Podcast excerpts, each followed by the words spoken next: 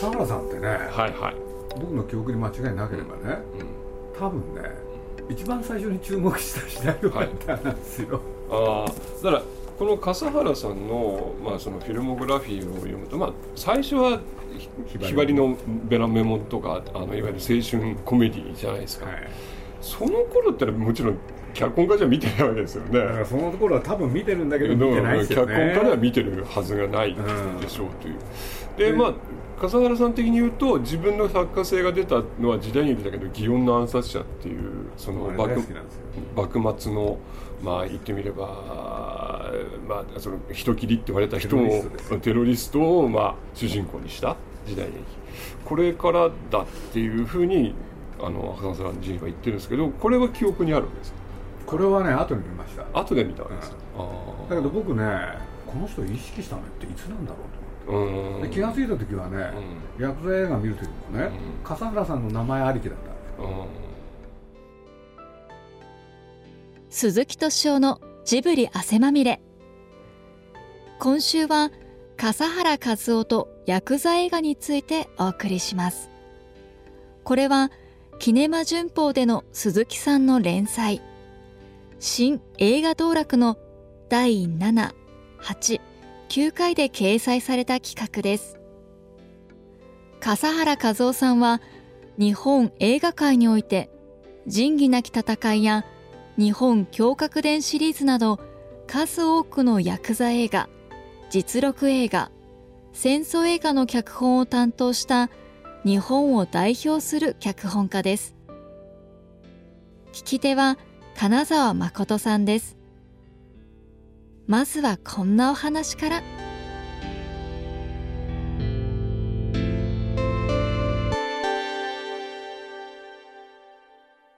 日本教覚伝上り竜になってますけど、はい。これ結構ちょっと変わった作品で日本教覚伝上り竜の前作が日本教覚伝花と竜なんですよね、はい。でこれは牧野正弘さんが撮っていて花と竜っていうのはまあもともとその日野橋茂さんの原作があって何回も映画化されてる、はいでまあ言ってみれば上り竜はその続編みたいに言われてるけどほぼほぼ独立した映画と言っても。全然独立じゃない。ああ続編じじゃない。で監督も違うし内容も違うし実は高倉健さん主演だけど主演はどう考えても藤純子なんですよねだから藤十五さんはね印象に残った映画自分がね出た映画の中で2本あげあのこれをあげろって言われたら2本のうちの1本にあげてるんですよね。そうです自分は主役じゃないけれど。そうなんですよ。それ分かりますよ。だってものすごいお経ってねそうですよ。特別な役だそうなんです。でこれあの普通のこの花と竜でいくと玉井金五郎っていう人がいてこの人がまあいわゆるその限界灘のあの辺のあたりでこうのし上がっていくっていうまああのモデルがいるわけですけどその話なんだけどその人にこう惚れた入れ墨師の女がいてそれがお京さんなんだけど その人がいてはすごいこうサブキャラなんだけど上り竜でほぼこれが主役になってしまうっていう映画なんですよねこれが。でも得な役ですよね。そうですね。もう素晴らしいヒロインとしては素晴らしいですけどね。すごい映画ですけど。だからその辺のなんかこう人物の光の当て方が独特ですよねはっきり言うと。僕ね花と竜ってねうん。なんか裕次郎から見てるんですよああもういろんな人が花と竜はやっていて裕次郎がやってるだから金之助さんもやってるしで、まあ、後には加藤大であの渡哲也さんもやってますけども、まあ、いろんな人がやってるんですよねこれはね。花と竜は好きだったですね、花と竜のん何がいいんですかね。何がいいってあれだけど今内容は知ってるけど、明治？まあ、めそうですね明治でふ夫婦ものなんですよねこれはねもう主人公がほぼ。でし夫婦もんで働いてでそのまあ、えー荷上げ人足の棟梁になってのし上がっていく話なんですけどまあヤクザもんとは全然違いますからね。またえ？また。ヤクザもんっていうのとはちょっと認識が違いますからね。花と竜自自体の業種的に言うと。裕次郎のやつはともかくね、その後のやつはみんなね、うん。明治っていう時代を、うん。空気を描こうとした、そこに大きな特徴があるって気がしますけどね、ええ。だって、ねまあ上り竜はちょっと違うけれど、本来うん。あれ2人はね四国と中国地方の人でしょ？そうですそうです。流れてきたんですそう。ねこれでお女はねおまんはね、ブラジルへ行って一旗あげる、うんうんうん男は大陸へ行きたい、そうそうそうそうでそんな2人がね出会ってこれで九州で九州で。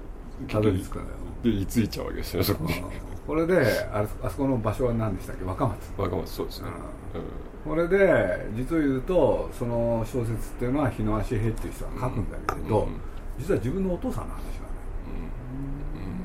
そうですよね、うん加藤大版が最高に面白いのはね、その自分が抱いてた夢をね、あの忘れちゃった玉井金五郎を描くんですよね、そうですね。だから晩晩年も描いてるわけですよね。これは素晴らしかった、うん。だから「花と竜」のね、うん。決定版としてはやっぱり加藤大のやつがすごいなと思うんだけれど、とはいえとはいえ、笠原和夫が描いたラブストーリー、うん。としての上り竜はうん。すごいですよね、でもみんなでね寄り合いがあるんだよ。ね、ほんで沖中州やってたわけうん。みんなが、うん。これでみんなでね教会でね組合でねみんなで温泉行くわけ、うんうんこれで普通だったら一晩経って帰ってこなきゃいけない、はい。そしたらねまあそこでお経って女に出会うわけ。で何が起きたかっていうとそのお経さんが壺を振ってる、うん。これで2人はね一目惚れお互い。自分は女房いるんだけど、うんこれでまあひょんなことで頼まれるわけよ。で何かっつったらね、要するに背中にね入れ墨を。入れ墨を掘り出せてくれって、そうするとそれ時間かかるのかと。うん。そしたらかかるって、じゃあでもねっつって。これでね絵を見せるんだよ、そうするとそれが背中に竜、で口にね本来なんだあの勾玉をね加えてんだよ、うん。竜って、でそれをねこの絵で背中に彫りたい、うん。であんたの肌はすごいからって、そしたらね玉井金五郎がね彼女に注文出すわけ、その勾玉をね菊の花に変えてくれって、そうおん今日今日はね何のことだか分かんなかった、そしたらそれがね口で花でしょ。それで背中竜じゃん。だから花と竜だね、これで実はね今のあのもともとその金五郎とおまんのラブストーリーもあるんだけれどもう落ち着いてからの話そなんですよね。うそうそうそうそう。そしたら帰ってこないわけよ、うん。何やってんのかなと思ったらさ、か片方半分ねその掘ったところで、男がねちょっと用事があるから、うん。俺帰らなきゃいけない。必ず戻るからってそういつか。半分だけ。こっちがの 上り竜でいつか下り竜を 掘そう。っていう話のほ掘って完成させたいみたいな話になるんですけど結局完成しないですけどね。これでね、まあ、これあのいろんな映画でね描き方違うんだけれど、この「上り竜」でねうまかったのはねこれはオリジナルなんだけれどただと僕は思うんですけれど、忘れちゃってるから原作も、これで帰ってきてねある時あの女房がねあの旦那がお風呂入って。背中流してあげる背中流したのでまあその竜見てびっくりするっていうシーンもあるんだけれどもう一つ驚いたことがあるの彫り物って目が入るのはいはいはいはい。そうこれオリジナルです。そうそれは何かっていうとね、赤い字でね「今日」って書いてある。んですよ。自分の名前を。これでねびっくりしちゃうわけよ。えっ、っつって。でその目を残して彼女がねもう東京帰っちゃうわけで最後あれですよね。自分で消すんですよそれそうですね。あの死ぬ、ね。死ぬ死ぬ死ぬ時死ぬ死ぬ時手前にね。手前にその「今日」って文字を消してそう。死ぬんでこれで奥さんに返したって話 なんて言ったらいいんだでしょうか。だいやだからだからまあそういうところがあありますよね笠原さんのなんかそういう。この人面白いのはねあの他のシナリオライターと一番違ってたのはねあのそういうふうに言った人が僕いるかどうか知らないですよ、うんうん基本は心理劇ですよね。まあそうですね。どっちかっつったらね。ね。でそれはね実を言うとやっぱり他のなんだええまあ、大体ストーリーの面白さで映画って見せるんだけどさ、この人ストーリーというよりもその人の心理だからさっきのね祇園の暗殺者なんかもね、はいはいはいはい。実はそうですよね、うん。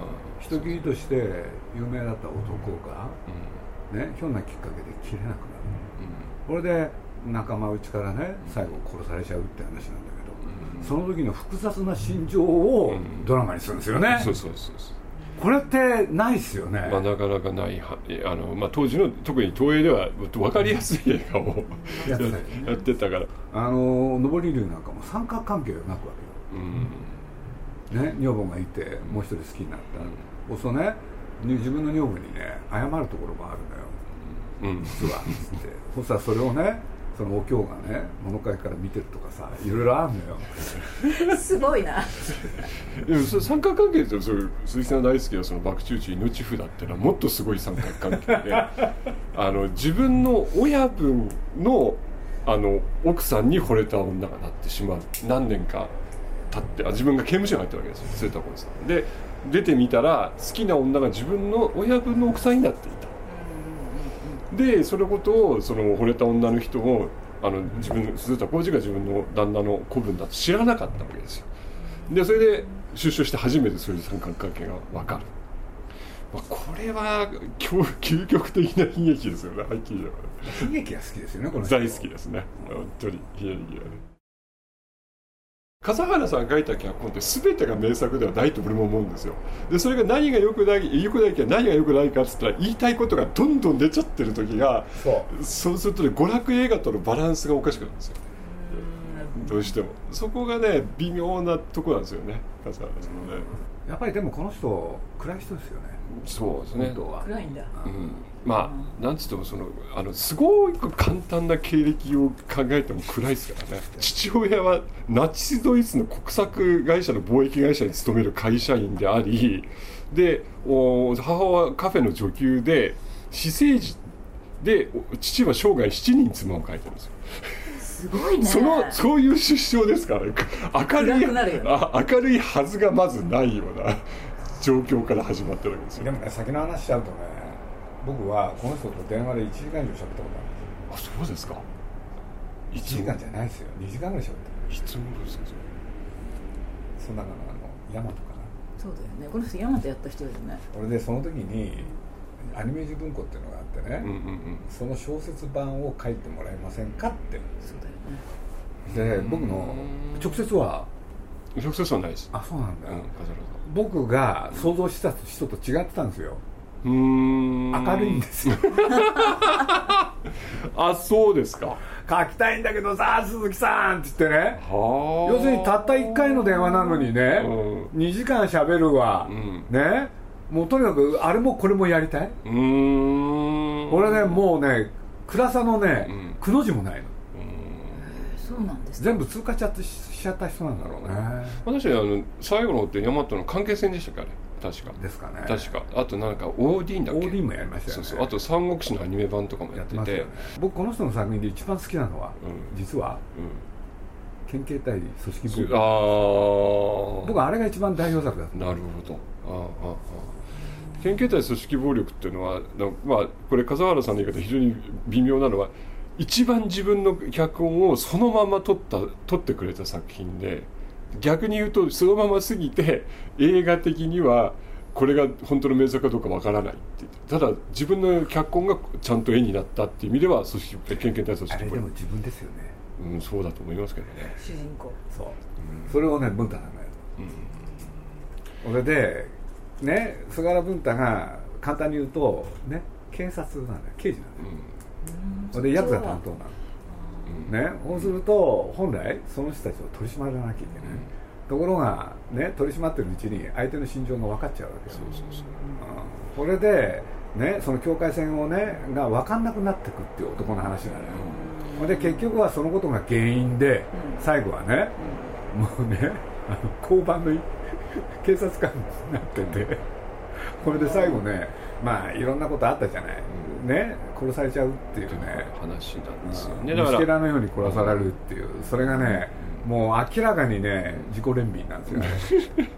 まあそうすね。そうするとね、自分が東映入ってね何やってやってきたか、うん、その一生をね、うん、その文太さんのね、肉体を借りてやった映画だなと思ってね、ああそうなんだ。これはねでだけどなんて言ったらいいの、要するに県警対組織暴力っていう映画はねまあねお話ではあるんだけれどなんて言うんだろう。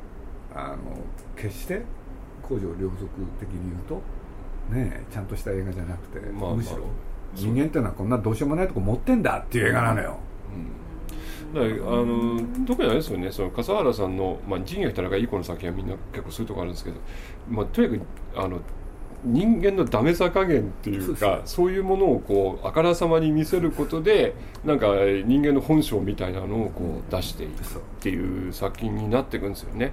そのどっちかというと任侠のあのヤクザ映画の時には我慢劇の方なんだけどそこから違う方向になってってそれが一番よく出てるのが県警対組織暴力じゃないかって感じはしますけどね。代表作だと思うんですけどね。うん。やっぱり深作さんとのコンビ作ではもちろん仁義な戦いってのはあるんですけどなんかこう2人のなんかこうやりたいことがちゃんと拮抗して五分五分ぐらいの感じでやってるのがこの作品の感じはしますよね。なんかね、うん、だからまあ深作さんとやったやつがね、うん、やっぱり山下耕作それから深作金次とやった時がやっぱりいいんですよね、そうなんですよね。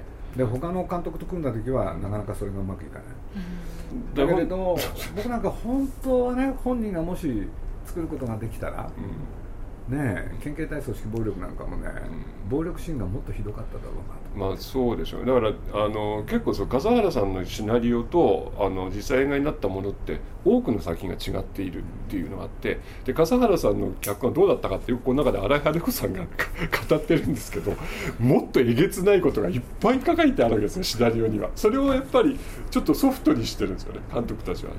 あそのこと書いてあったんでしたっけ？はい結構いろんな作品でそれ言ってます。だからその方がテーマがよく出た。だからね深作金次って僕前も話したけれど、あの人って暴力派バイオレンス派って言われてるけれど嘘なのよ。前からねそう、うん、でなんだかっつったらね人が殺されるシーンが平気で見ることができるわけ、うん、気持ち悪くないんですよ、うん、だけれど笠原さんは多分、その一つ一つ必ずねあるむごいものをやっぱり本では変えてたんだろうなと思って、それを抜きには語れない。だから一番最初ねこれはよく覚えてるんですけれど「仁義なき戦いが」あの映画として完成して自分が見た時、ね、全然いいと思わなかったって。試写室で、それでその後映画館で見た時にね観客普通の一般観客と一緒にで初めていいと思ったみたいなのを確か書いてましたよね、うんそれはあれですよね。早朝賭博の時も同じだったみたいですね。そうなん全く同じだったんです。だから映画見たらなんだこんなにあのテンポの悪いあの映画作りやがってみたいなことを山下耕作さんに思ってで本当にみんなに「おいい映画できたね」って言った時全然そんなこと喜んでなくて ところがそれを後に映画館で見に見たらすごくよく見えてで観客もすごいこう盛り上がってると。だから本当はね監督やりたかった人だとうん、でもねあれなんですよ実はその「女と性にお頼申します」の時にあなんか覚えてる？そうそう山下耕作にあの脚本で一番最後のそのちょっとちちしぶきを浴びた藤純子のあのアップを自分に取らせあの演出して取らせないかっていうことを言ったらしいんですよね。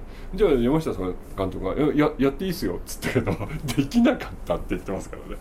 やっぱ無関そこいうところはやっぱりちょっと違うんでしょうねなんか。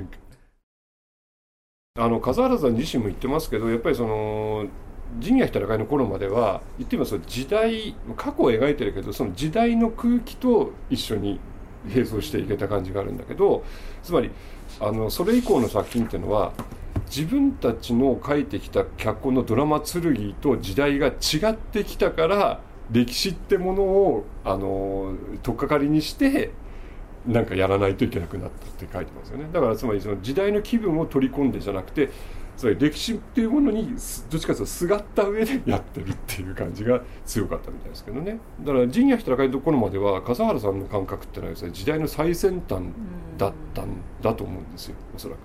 だからあれだけみんなが熱狂したんだろうなって感じはするんですけどね。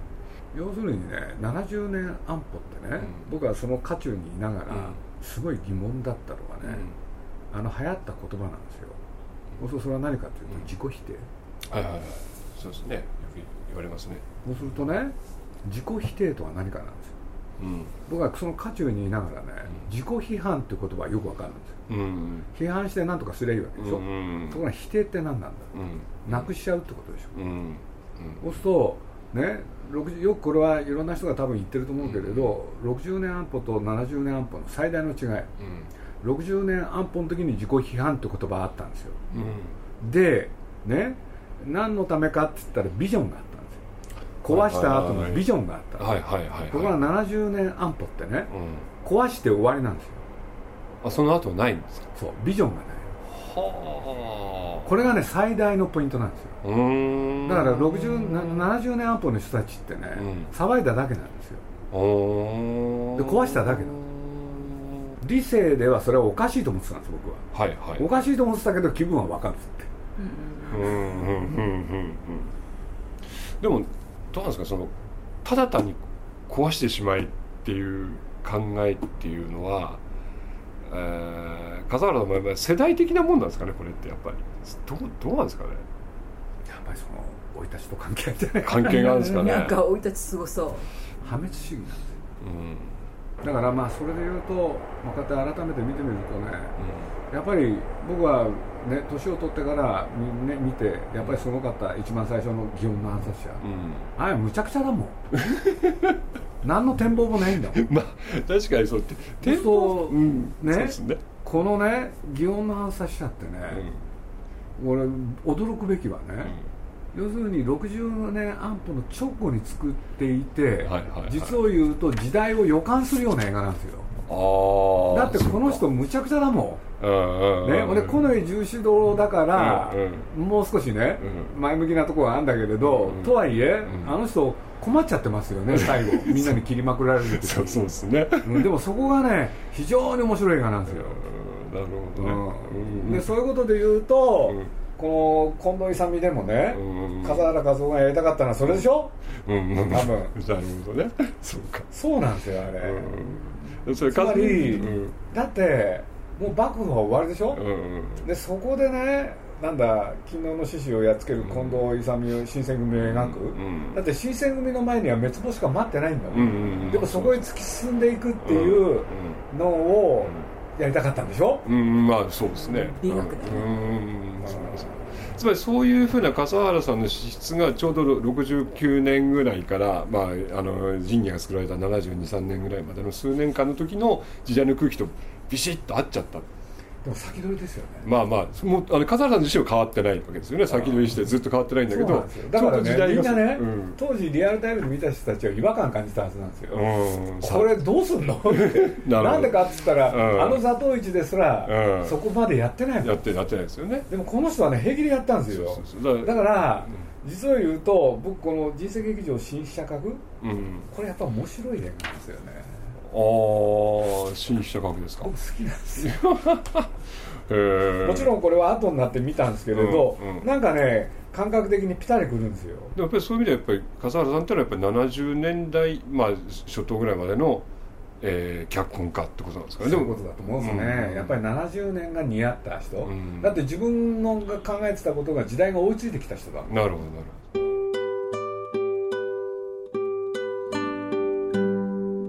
時代が激しくね揺れ動いてる激動の時代はね自分もまるでねそこにいただけなのにね、なんか自分が何かやってたような気分に陥るんですよ、うん。そうそういうのってね実を言うと映画作る時なんかに根拠になるんですよね、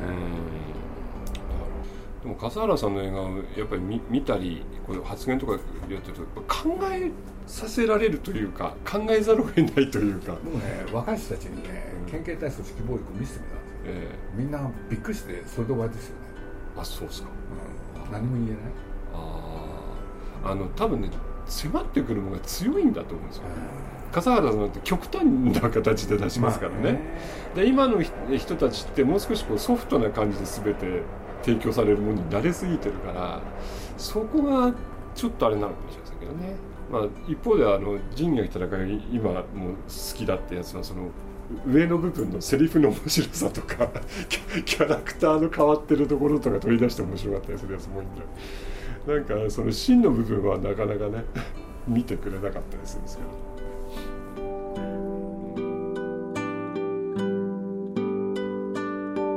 鈴木敏夫のジブリ汗まみれこの番組はウォールト・ディズニー・ジャパンローソンアサヒ飲料。